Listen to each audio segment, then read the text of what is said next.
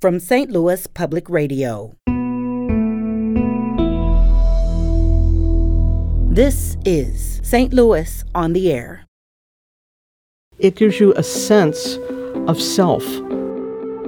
Someone told me once that the more global we come, the more tribal we'll be. Well, think about that as far as the table goes. It is just a delightful uh, taste. It's similar to banana. Sometimes they call them a river banana.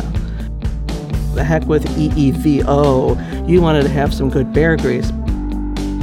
I'm Sarah Fenske. Missouri's history is best told through food. That's a bold claim, but the deeply researched new book making it delivers plenty of evidence in its support. It's called A Culinary History of Missouri Foodways and Iconic Dishes of the Show Me State. Authors Suzanne Corbett and Deborah Reinhardt tell the stories of the people groups who moved here and the dishes they ate, and in many cases, they even provide the recipes. And joining us now with more on this book is author Suzanne Corbett. Suzanne, welcome. Thank you so much for having me out. And I hope before I leave here today, you're going to be hungry and craving mo. You know what? I am already hungry. So you've got an easy task here. Oh, and I got to say, I'm going to start right where you start this book, which is the French colonialists who settled here. You write that they stumbled onto a frontier smorgasbord. yeah, they did. They well, they truly did because the Missouri frontier had so many wonderful natural uh, abundance of just not wildlife and fish, but also wonderful f- uh, vegetables r- that you would never have, and fruits that you would never have thought about or seen before you came here, such as the wild pecans that grew along the uh, riverbanks. And they're wonderful. They're just such wonderful flavor. They're small. They're about half the size of a pecan you see today, and they have little black stripes on them. Really wonderful, uh, pungent, just burst in your mouth with lots of flavor. And then there's pawpaws that you can pick up and put in your pocket, like the song says. But it is just a delightful uh, taste. It's similar to banana. Sometimes they call them a river banana. I love that word. Oh yeah, they're just wonderful and persimmons and uh, some of the wild herbs and things that were uh, taken from the Native Americans, the Osage and some of the Missourias and uh, others that were helping the French colonists at the time. They um, Help them show them what they could eat. well, they helped them along, and also the Shawnee helped to uh, stock their uh, storehouse a little bit better whenever things got a little bit thin or they got busy doing other things. But the Shawnee would provide fresh meat for them, deer meat, and deer was a uh, particularly good commodity here.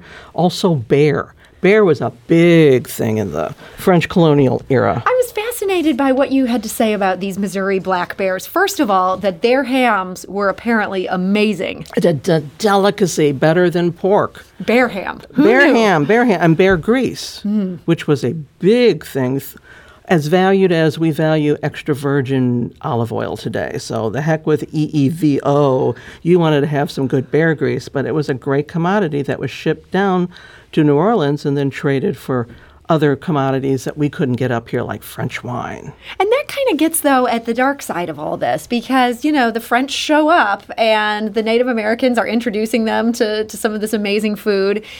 And they end up really over harvesting the heck out of these bears, as, as you discuss in this book. Well, bears dis- the black bear disappeared from Missouri for many, many years. They've just now started to reestablish themselves. As you, you hear in the news today, you'll see one in somebody's backyard, Showing up in out in West County or Yeah. someplace, and it's. Uh, it, you know, it's exciting that they're reestablishing their natural range, but now we have to manage that with the modern day urban and sprawl that has a, uh, which, which we have to deal with now. Yeah, and so this was a land of bounty, but the Europeans showed up. It sounds like some things maybe got out of whack that, that previously hadn't been. Well, a little bit, but you know, one thing great about the French when they came here, unlike the English, the French really embraced native foods, where the English would practically starve to death before they would taste something. They would, you know, it was almost like the old commercial where give it to Mikey, he'll eat anything. You know, it's like a little kid. What is that? I don't want to eat that. But, but the French would embrace the foods that they found, and they particularly loved the catfish. They did all sorts of wonderful things. Brabaz, the the uh, the uh, whiskered cat, the, the whiskered fish, the bearded fish, in French is what they would call it, and it was a delicacy also that they would put into ragouts, uh, gumbos. Delightful. So, Suzanne, I have to ask you about this because when you get into these old French colonial recipes and even some Osage recipes in this book, you're not just presenting them the way they would have cooked them. You're making this a recipe that a modern cook could use. You, you tell us how many degrees, not just to put it over a hot fire, right? Although I can teach you both ways. Oh, okay. Because can I'm a foodways interpreter and I've worked with the national parks and many of the historical sites throughout Missouri and uh, the Midwest. And if you tell me to put something on a hot fire or a slow fire, I can do it for you and I Hmm. can pull it out for you. But being able to translate that into a workable recipe that you could cook yourself and that was also attuned to the sensibilities of today's palate. So you've even, you've even tweaked some of this. You haven't just made the techniques more approachable. Well, bear grease is a little hard to find. Uh, uh, fair to say, yes. so you've made this in a way where the modern cook um, can access the ingredients and they're actually going to enjoy what they're tasting. Of course, and what's wonderful about the fall season right now is that you can do some of the things that the pioneers and the early French and even the uh, settlers and maybe your grandmother did in Missouri. They would go out and forage the mushrooms. Now's the time of year where you would go out nutting. So you would find those wild pecans, although you'd have to go down to St. Genevieve now because they have trees that date three, four hundred years old. That you can still find those original pecans, but you could still find the hickory nuts and, and the black walnuts that are just divine. Oh, you are making me hungry. So, as you're telling this hi- culinary history of Missouri, you're not just telling the history of the white settlers who moved here. Um, in addition to dealing with the indigenous people, you also dug into how enslaved people ate in Missouri. Was that hard to get accurate records and details on? Well, you know, there has been a, an, an effort made to go back and record the memories, particularly in the 1920s and 30s. There was a, uh, a uh, program that was established within the state to try to get those memories down on what they ate and their, their uh, uh, recipes which was more like a just a dissertation of how to do something like a corn dodger, water, milk, if you were lucky enough to have milk. But it was basically just water cornbread. And so you were able to access those original source documents. Yes, and some of the comments that were made just kind of make you feel, my goodness, there, there, there was a gentleman that had been enslaved in southeast Missouri, and he had gone up around the Jackson area here in Missouri. And one of his comments was when, when he had been bought and brought home to his new home, he was told that here was your your pot that you were going to eat your dinner from, and and he wanted to know where the fork and knife were. And they said, no, there's no fork knife. You just reach in and grab. And he just felt so degraded and just dejected. And uh, those things are painful to hear, but I think that's important to preserve. Yeah. And these recipes that the uh, enslaved came and incorporated into the recipes and into the culinary culture, the foodways of the people that they served is fascinating. A good example is Mary Robinson. She was the enslaved cook that was um, owned by Frederick Dent. And Frederick Dent, you may Oh, yes. you may remember him. He was Ulysses S. Grant's father-in-law over here at Whitehaven Over by Grant's Farm. over by Grant's farm, indeed. And there are uh, many, many uh, notations that Julia made in her memoirs and memories about Mary, uh, about how her Maryland biscuits were just wonderful and her loaves were as light and fluffy as air. And uh, she had a remark after Ulysses, well, after the general died, about how chickens were kind of important to the farm. And chickens were kind of a delicacy, but they were more valued for their eggs than their meat. So whenever you would have a chicken, it would be a, a, a huge, huge uh, presentation. It would, it would be like if you served somebody lobster and steak today, mm. you would have the same, ooh, boy, that looks great. So a fried chicken, or better yet, a chicken pie would be very accessible. But he, but Mary talked about her memories of how Grant's dog would chase the chickens and dispatch one, and she would take it and then, and then cook it up into something wonderful. By dispatch one, this uh, the dog killed the chicken. The Yeah, chicken well, then became yeah, dinner. yeah, I didn't want to get that A- A, very polite sensibility Right, there. I- but, you know, but after it's been taken to that higher land, you've got to take it and pluck it and steam it, and That's the time to eat that chicken. and that's the time to eat that chicken, indeed, because you weren't going to have a lot of cooling around. Uh, there were rudimentary cellars and and spring houses that you could keep things cool, um, but you had to pretty well use what you could fresh, particularly with meat. That's why you always slaughtered your larger hogs and uh, cattle if you had an, an older steer that you wanted to get rid of. Remember, the production of, of cattle really didn't become a money making proposition until later on, to the turn of the century.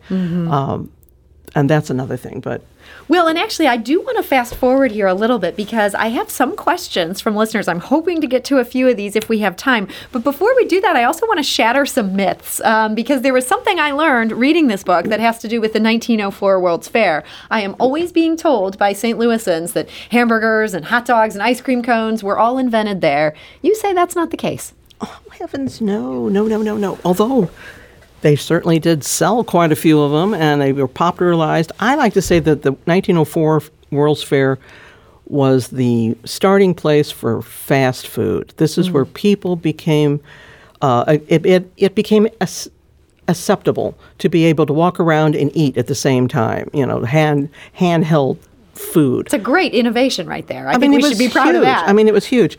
And for the longest time, and, and there were f- fights if, if you wanted to have a culinary fight about something, talk about the ice cream cone. It was like drawing a line in the sand, and people would say, "Oh no, they they discovered it here." Uh, Hamwi with his uh, little wonderful wafers that he curled together, and the. Know, what was fascinating was that not too many years ago, there was a lithograph that was discovered in France of a cornet with a woman eating cream and did this predate 1904? uh, by about 200 years. Okay. so that claim we can't lay claim to. But but I tell you what, we can lay claim to that we had one of the first successful ice cream cone manufacturers right here. okay, that is something to be proud of. We also apparently invented peanut butter. Yeah, we, yeah, we did, really. Now, there are two different th- trains of thoughts here. There are peanut butter that is steamed and ground, and then th- peanut butter that is just roasted and ground.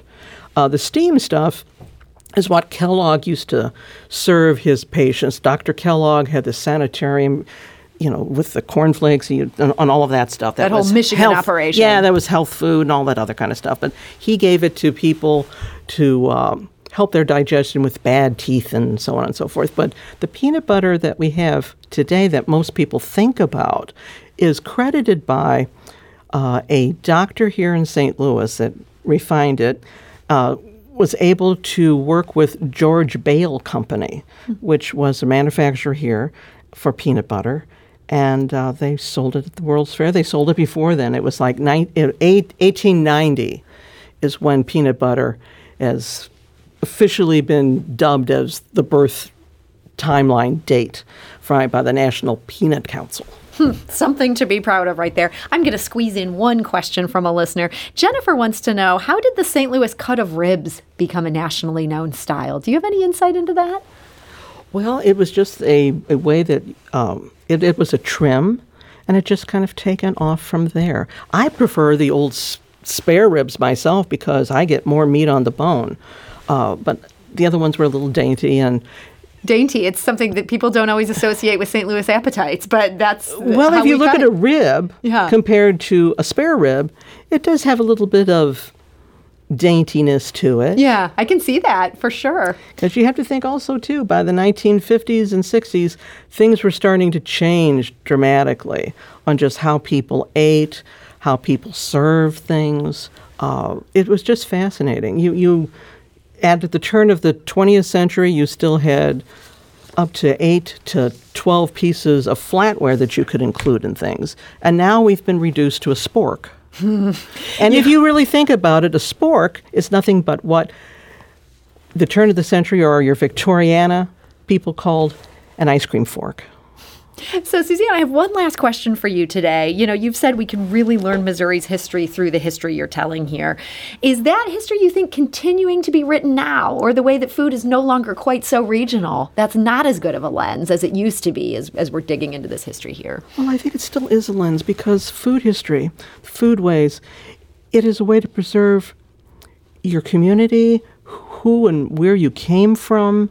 It gives you a sense of self that many times we lose in the homogenization of globalization, you know, the, the, the, global village. Someone told me once that the more global we come, the more tribal we'll be. Well, think about that as far as the table goes. Yeah, maybe we're digging in so deeply on our love for Provel and all these other St. Louis foods because we have to hold on to what makes us unique. Well, it goes beyond St. Louis. And, you know, the whole state has so many different things, and it's going to change with all the immigrants that are coming through. Well, Suzanne Corbett, I want to thank you so much for joining us today. Thank you. It's a pleasure.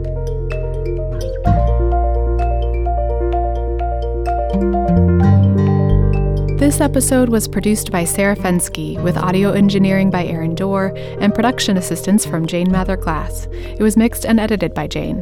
Our executive producer is Alex Heuer. St. Louis on the Air is a production of St. Louis Public Radio.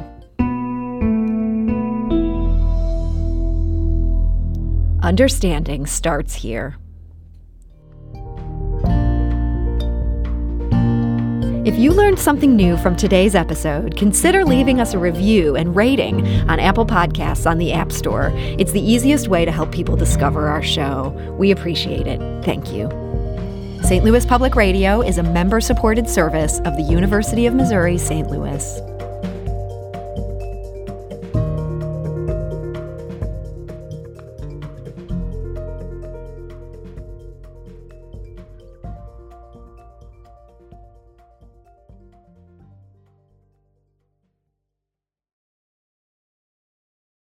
Support comes from the Missouri Forest Products Association. Missouri produces wood pallets, railroad ties, white oak barrels, hardwood floors, and more. Details on the variety of products made in the state are at choosewood.com.